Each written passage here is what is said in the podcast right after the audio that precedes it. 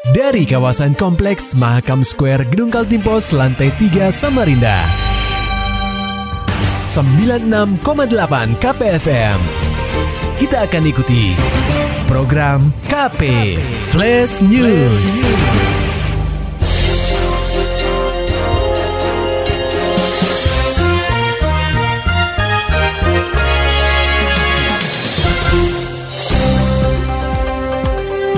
Anda sedang menyimak program KP Flash News bersama saya Agung Pratama.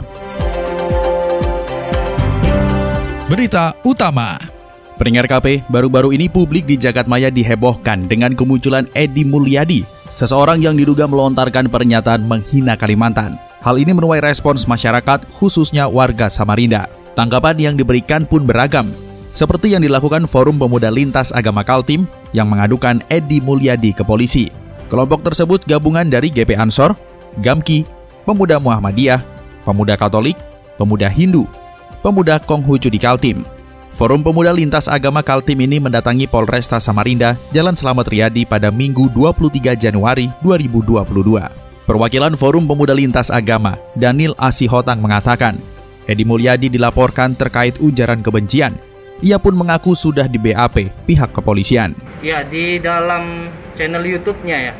Di dalam channel YouTube-nya memang kan hari ini yang tersebar ini kan potongan-potongan ya, video-video potongan dan ketika saya melihat uh, full YouTube-nya uh, beliau menyampaikan ini ada sesuatu yang uh, menyampaikan bahwa Kalimantan Timur ini diisi oleh anak jin begitu. Di uh, apa namanya? jin yang membuang anaknya begitu. Nah, jadi ini kan membuat kami khususnya sebagai orang yang lahir dan besar di Kalimantan Timur ya khususnya teman-teman pasti semua akan uh, merasa risih ya. Daniel menyebutkan, Edi dinilai telah melanggar pasal 14 ayat 1 dan 2 atau pasal 15 Undang-Undang Nomor 1 tahun 1946 tentang peraturan hukum pidana dan atau pasal 28 ayat 2 junto pasal 45A Undang-Undang ITE serta Undang-Undang Nomor 40 tahun 2008 tentang penghapusan diskriminasi ras dan etnis. Dari dunia hukum dan kriminal pendengar KP lantaran terhimpit hutang, pria 43 tahun berinisial AW nekat melakukan tindak pidana pencurian dengan kekerasan di ruas jalan kota tepian.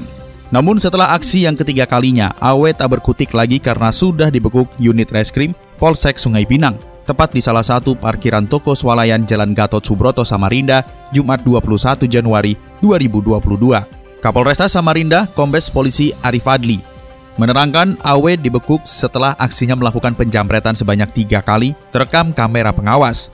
Alhasil, video tersebut segera viral di media sosial. Setelah menemukan identitas pelaku, Ari memerintahkan jajarannya untuk segera menangkap pelaku. Barang bukti berupa emas yang ia rampas dari dua orang ibu-ibu, serta sebuah ponsel milik anak-anak telah disita oleh petugas. Jadi pelaku ini melakukan tiga kali sejauh ini hasil pengembangan kita. Tiga kali melakukan kegiatan penjamretan. Uh, dua kali uh, menjamret kalung emas. Ini barang bukti yang ada. Emas, kalung emas dengan sasaran uh, lansia, ibu-ibu, dan satu kali melakukan penjamretan atau perampasan handphone yang dibawa oleh anak kecil yang kebetulan sedang bermain di halaman rumahnya. Atas perbuatannya, Awe akan dijerat dengan pasal 365 KUHP tentang pencurian dengan kekerasan dan terancam hukuman maksimal 9 tahun penjara. Pendengar KP, vaksin booster diprediksi mulai ramai peminat pada bulan Februari atau Maret 2022.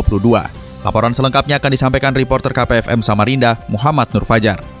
Pelaksanaan vaksinasi dosis ketiga atau booster di kota tepian masih belum maksimal. Padahal Pemkot Samarinda telah menunjuk 14 fasilitas kesehatan untuk melayani masyarakat yang ingin mendapatkan vaksin COVID-19 dosis ketiga.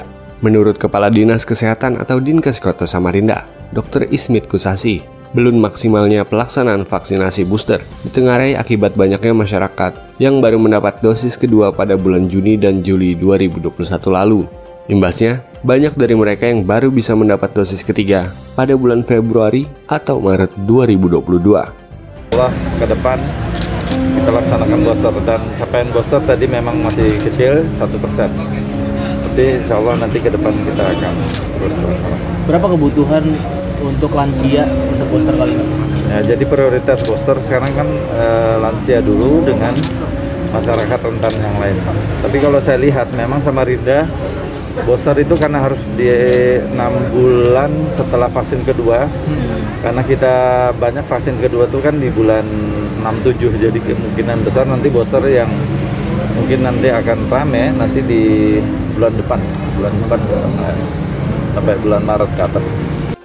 Vaksin booster sendiri hanya akan diberikan bagi masyarakat yang telah divaksin dosis lengkap, di mana batas antara dosis kedua dan booster minimal 6 bulan. Namun untuk saat ini, prioritas pemberian booster akan ditujukan kepada lansia dan masyarakat kelompok rentan.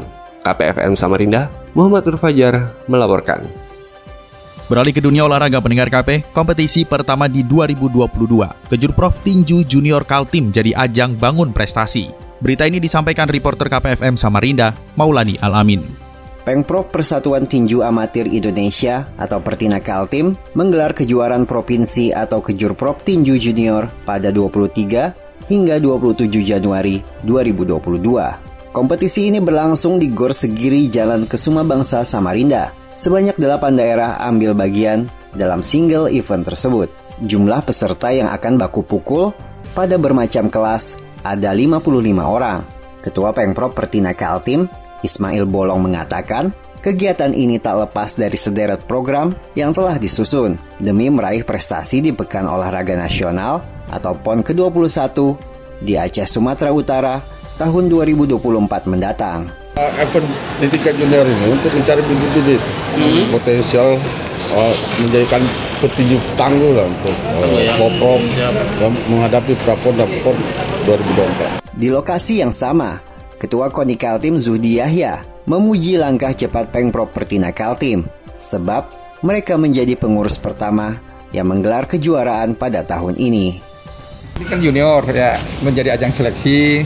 Kita masih punya pon kan tiga tahun lagi, tiga tahun lebih. Ya mudah-mudahan nanti akan muncul atlet-atlet pilihan yang insya Allah nanti akan bisa menjadi kita bawa ke menuju ke pon.